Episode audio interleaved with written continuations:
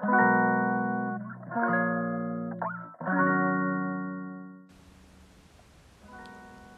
んにちは天宮アンナです。2023年11月11日。今日は一並びの日ですね。久しぶりに新月とか満月じゃないタイミングでおしゃべりしたいなと思って撮っています。いやー急にねあ寒くなりましたね。ここ数日でね。今日なんかちょっと諏訪湖をね散歩してたんですけどめちゃくちゃ風が冷たくて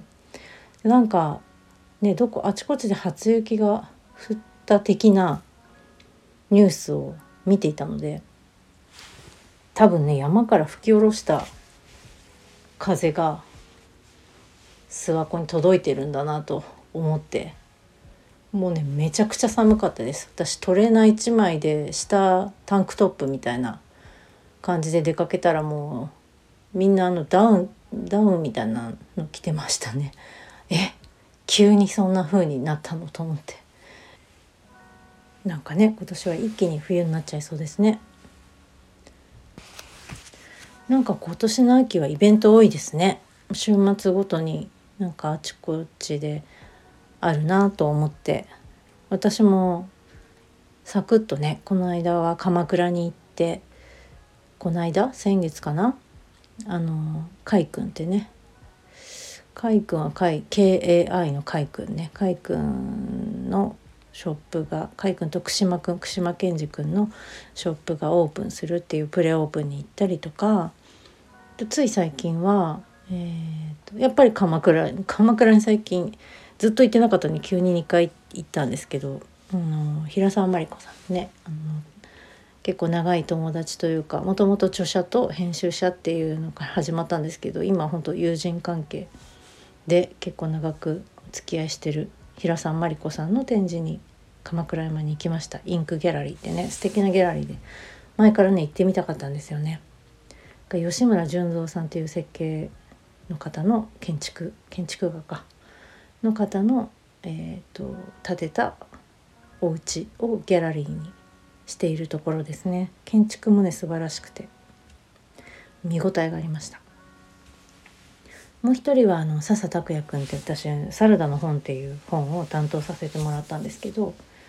笹拓也君ね普段高知四万十に住んでいる方なんですけどその方の展示にも行きました。笹君の展示は表参道アトリエっていうあの美容院の美容院で美容院の奥に、えっと、そのギャラリースペースがあるんですけど私そのあの美容院結構あの通ってて長く。で私東京にいる頃は、えーと、その奥の部屋っていう場所であの呼吸のワークショップやらせてもらってたんですね。すごい素敵な場所で、うん、まあ6畳ぐらいそんな広くはないんですけどなんかね表参道とは思えない静かな場所なんですよね。ほんと笹くんの絵もねすごく静かにそこにあってがね良かったですね笹くんの佇まいは相変わらずこう静かですごい瞑想をたくさんする人なんですけどあとね音楽やったりとかもねする人なんですけど久しぶりにお会いしてなんか元気そうだったし絵もなんか久しぶりに見れて。うん。すごい豊かな時間になりました。その2つの展示を連日で行ったんですけど。うん。なんか良かったですね。うん。なんかねたくさんイベントがあるうちのまあ私が知ってるあの私のところにお知らせが来たりねするのなんてそんなたくさんではないですけれども、えーと、なんかこうみんながワイワイやっている風な例えばインスタグラムとかそういうお知らせとかばかりを目にしてしまうとちょっとざわざわねすることもあるかもしれないですよね。私もちょっと知り合いからうんこうなんていうの心がちょっと弱ってるみたいな話なんかも一方で聞いたりしてなんかやっぱりこう揺れ動く季節なのかなと思っています。何かそういう話を聞くともう私がお伝えできることっていつも同じなんですけどやっぱり温めるといいないいよっていうのは言いますね。なんかそうですねまああの私は冷え取り健康法をやってるっていうのもあるんですけれど温めると安心するんですよね、まあ、特に下半身ですね。物理的に頭がこうモヤモヤ心がモヤモヤする時ってやっぱ体にアプローチした方がいいっていうのは本当にそうでできることならやっぱお風呂に入る半身浴する足湯するなんていうのはねいいですよ。本当に万人の方におすすめしたいし、あのー、まああのどういうふうに受け取ってもらえるかはあれですけど、まあ、相談っていう形で受けたのであればねやっぱり私はそれを伝えてるかな。温めるのがいいよっていうことですね。うん、本当に単純なんですけどまあ忙しくしてる人はうん、やっぱりお休みするのがいいよっていう、まあ、それも言いますね。まあそれも単純といえば単純なんですけどでも意外とこうそういう時って自分で自分のことを責めてるっていうことが多いなと思っていてもちろんあの全員じゃないですけどねそのそれぞれこう個別にケースがありますからそれぞれなんですけどでも自家中毒になっているかなって感じることが多いです。うん、なのでねやっぱりそこから離れるというためにはモヤモヤから離れるにはやっぱり体ですね体にアプローチしてその感覚快不快気持ちいい気持ちよくないの気持ちいい方にこうできるだけ意識を向けていくっていうのはモヤモヤから離れる、あのすごくやりやすい方法かなと思っています。私自身もそうしています。そういう時にね。そうそれでちょっと話はそれるんですけど私の最近の大トピックス大ニュースとしては私の師匠である加藤敏郎先生とお話ししたことです。すごい久しぶりかな。うん。なんか年に1回は少なくとも先生のレッスンに行きたいなって思ってるんですけどなんか去年確かちょっとタイミング合わなくて行けなくてだから2年ぶりぐらいですかね。の一方的に私がなんかねブログ見たりとかそういうのはしてるんですけどこうねやっぱり先生とお話しするとねめちゃくちゃ上がるんですよね。なんかこう電話でお話ししたんですけどもう電話が 加藤先生の声に聞こえちゃうようなワクワクウキウキまあ好きな人から電話かかってきたみたいな感じ。ちょっと声のトーン上げて出ちゃうみたいな感じなんですよね。うん、相変わらずお元気で全然変わらないもう艶やかな声で。なんかやっぱりこう波動が美しくて大きくてほんと清らか。なんですけれどもそういう方とやっぱり取材とかでお会いすることもあるんですけどなんかこう共通するものがあってみんなその会った瞬間とかお話ししたお顔を見た瞬間とかになんかもうもらってるんですよね。そしてもう最初は多分そういう方とお会いして圧倒されてもただその人がはこう輝いてるその光とか波動みたいなのをただこう浴びてるだけみたいな気持ちだったんですよね。そうそれで今気づいたんだけどなんだけどやっぱりこう長野に来てからかなやっぱこう循環するっていうのが一つのテーマで自分の中で意識した時にとねエネルギーをこう循環させるっていうことは私普段よくやってるんですけどそういうことと一緒で人ともやっぱり循環するっていう思いながらこうお会いしたり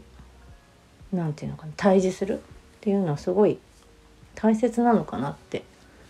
思い始めています。なそのこと思ったのはあの最近取材を受けて、うんと、ちょうど今出ている「大人のおしゃれ手帳」っていう宝島社から出ている本なんですけどそれであの平井和美さんっていうフラワースタイリストの方の連載でリトリートを取材していただくっていうことがあったんですけどそこで皆さんのさっきお伝えしたみたいにその木とあのリトリートを取材呼吸法してもらったんですけど木とこうエネルギーを循環させるっていうことをしたんですね。それでまたあの本が届いたのでそれ読んでちょっと思ったんですけど今回私2年ぶりぐらいに加藤先生とお話しした時そのタイムラグじゃなくて何て言うのその時間スパンが空いてたですけどね。であの受ける感じもその何て言うの電話がかかってきた瞬間に好きな人からかかってきたみたいな感覚とか話してて楽しい感じとかそういうのは全然変わんないんですよ今までとね。なんだけど今回はすごい本当循環できたっていう感じがあって。先生からの声もなんか全然違ったし私が自分でうん子先生と今電話してるっていうふうに思いながら例えば電話できてるなとかなんかちょっと嬉しくて今日ワントーン高いなとか分かりながら電話できてるみたいな感じがあってまあつまりは少し俯瞰しながらあの見れてたっていうことなのかなと思うんですけど、まあ、それでもだいぶテンション高いんですけど普段より。なんか循環できてたのかなってこれはね今話しながら思ったことなんですけどきっとそのエネルギーを循環させるっていうことについてちょっと考えていた流れがあって今ふと浮かんだんですけどなんかそう意識その時もちろん電話してる時はそういうふうに思わなかったんですけどでもなんかあのキャッチボールでしながら電会話のキャッチボールしながらなんか分かったんですよねその循環してる感じっていうかあの言葉として言語化しては思ってないですけど。ちゃんとこううん一個一個の受け答えまあいつも もちろんあの答えてるつもりではいるんですけどね。それがなんか違うみたいな、まあ、例えば緊張しないで話せてるなとかなんていうのか先生も嬉しそうにすごしてくださってるなとか。ノリだけで喋ってちゃんとなんか頭頭っていうかこう自分の中でも会話しながらそれをまたあの加藤先生と話の会話がまたできている。なんかちょっと日本語変だけど。っていう感じがあってですね。なんか少し私の中で変わったのかなって思ったんです。まあそれで加藤先生ともねそういう心が弱ってる人がねさあのいるねみたいな話をしたり私は最近ちょっとちょこちょこ聞くんですけどねみたいな話したら「うんそうだね」みたいな話があったんですけどやっぱりねそれであの呼吸をそこからちょっと10日間夜ある時間こう呼吸をするっていうワークを一人でねやってたんですよ。その加藤先生とお話ししたことをきっかけになんかこう夜やろうみたいな。そうそれで一人であの毎晩やってたんですけど夜やるのってあまりなくて、まあ、やっぱり朝、うん、呼吸する、まあ、すっきり。で夜はまあねまったりしちゃうことが多いからあんまりしてなかったんですけどなかなか発見があってですねすごい毒出しが私の中で行われました。で毎日あの携帯ににねこうメモする感じであの記録していったんですけどほんとちょうど10日目に今日10日目だと思ってやってなかったんですね。でももっと言うと10日のうち2日ぐらいは夜あのご飯ね食べに行ったりとかして遅くなってしまってできない日が2日ぐらいあって、まあ、その日はもう次の日に朝と晩やるみたいな感じで自分的にこう届と10日というか回数的には10回やったっていう形にしたんですけどなんかですね今日 10, 10日目っていうふうに思ってなかったんですけど10日目にすごい本当の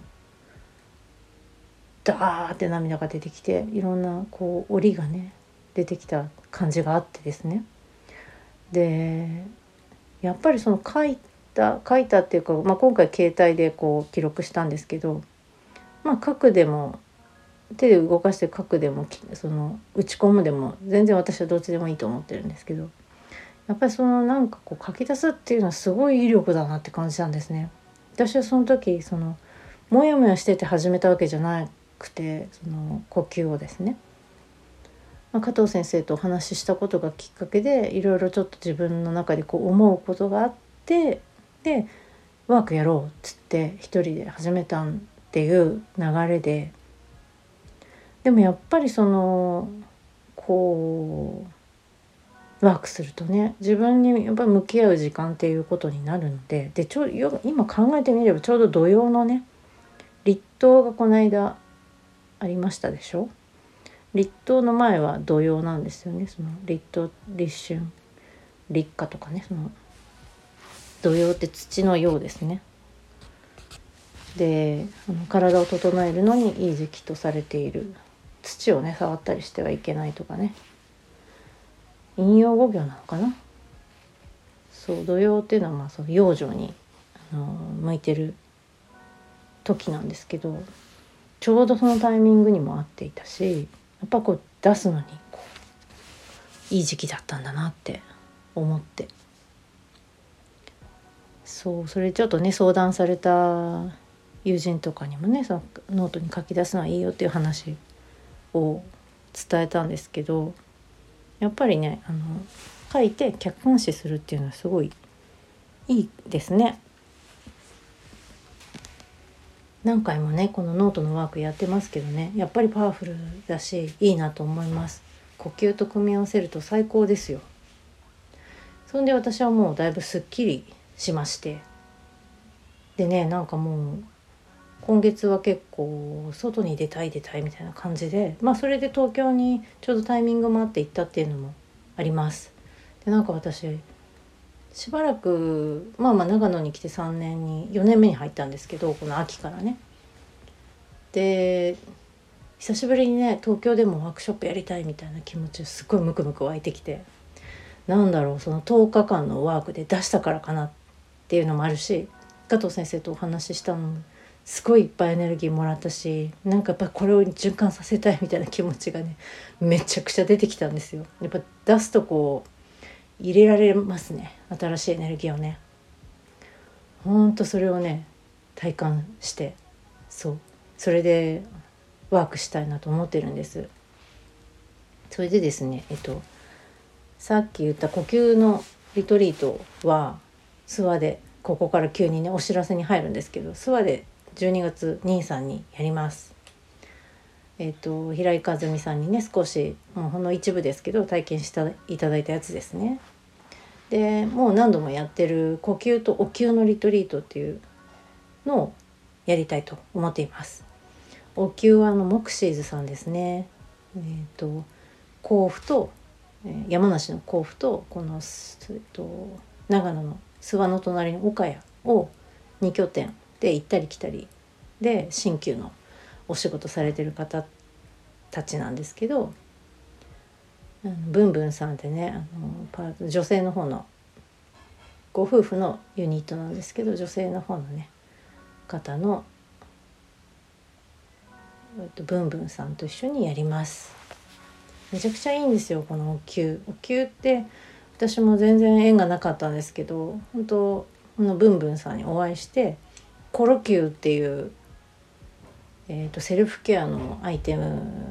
に出会ってからですね急激にお灸が私の暮らしにやってきました。なんかね竹筒ちっちゃい竹筒みたいな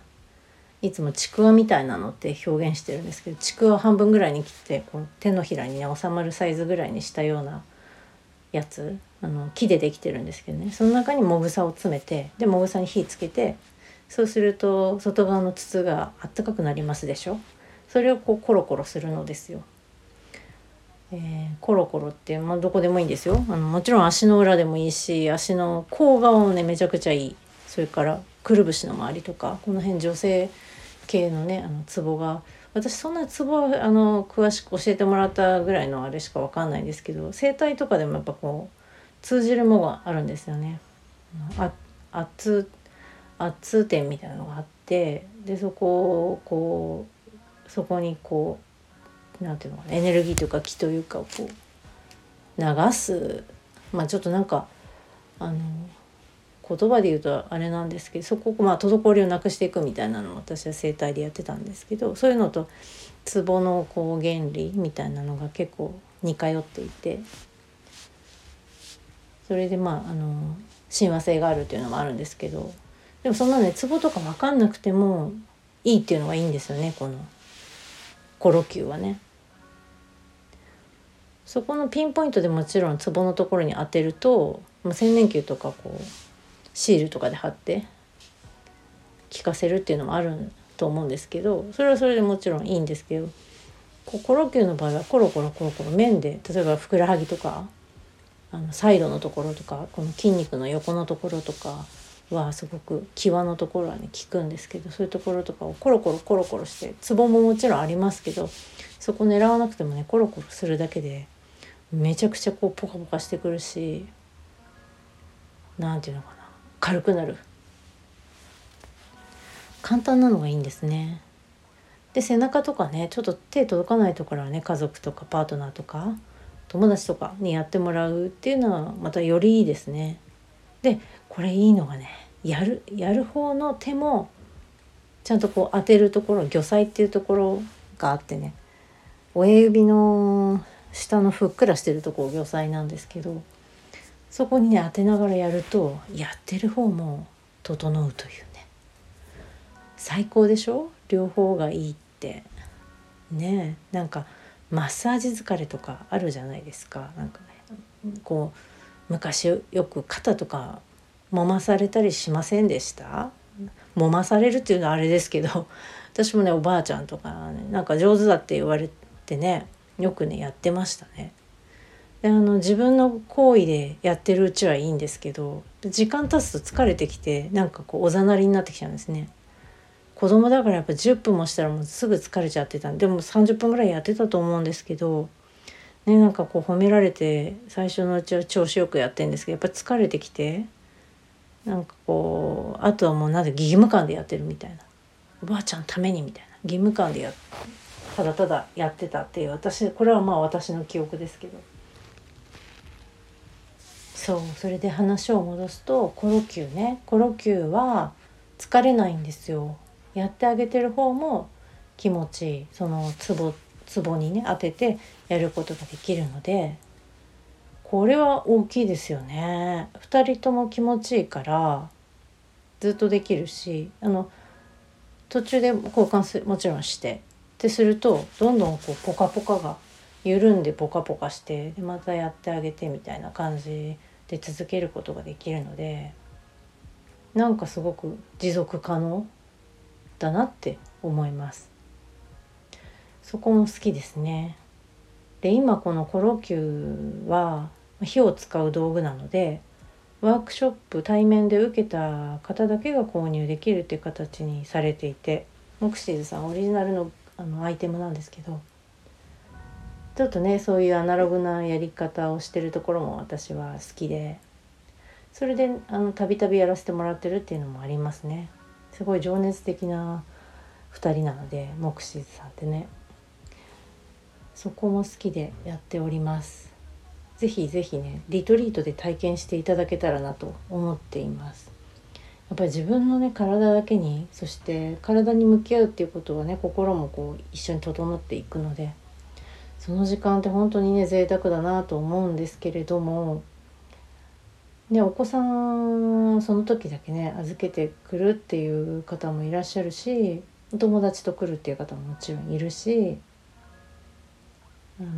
もう興味津々でね学ぶ気満々で来るっていう人もすごく多いし一人参加の方も多いんですよ。で相部屋にねさせてもらってるのはその時のそのご縁相部屋になったご縁っていうのも本当に毎回いろいろ面白くてそうそれで相部屋にさせてもらってるっていうのもあるしうんまあお宿の都合でねそんなにあの大きいお宿じゃないのでそういうふうにしてるっていうのもあります。だから相部屋もね楽しんでもらえたらなと思うんですけれどもでも個室がいいよっていう人はその時のまあお宿の状況によるんですけれども相談していただければ対応できることがあります。ちょっと確約はできないのですがなんか本当だから一人で来ていただく方半分以上そうかな。だからあのそういう方も気軽にね参加していただけたらなと思います。しこのタイミング的にちょうど当時に向けてのね大デトックスになるかなとも思います。いいですよね。ここ12月の頭にそのデトックスが始まって23週間こう続けていくとかなりすっきりとした年末年始がね遅れるんじゃないかなと思いますよ。うん。はい、ということで12月23はリトリートがあるというのとあと11月の29日に東京で、えー、平井和美さんの「白い」という素敵なギャラリーがあるんですけれどもアトリエ兼ギャラリーですね。恵比寿にありましてそこで呼吸のワークショップをさせていただくことになりました。やった多分午前午後でやるので東京にねお住まいの方近郊の方受けてみたいよっていう方は是非是非いらしてくださいませ。関西にもね実はね行きたいなと思っております。ちょっとまだ日程はあのこれから決めるところなんですけど遠くないうちにもうね動きたくて今私たまらないという感じなのでリンとかねキャンドルとか持っていきたいと思っております。どこかでねお目にかかれたらいいなって思います。今日はそんな感じです。ありがとうございます。皆さん良い冬の一日をお過ごしくださいね。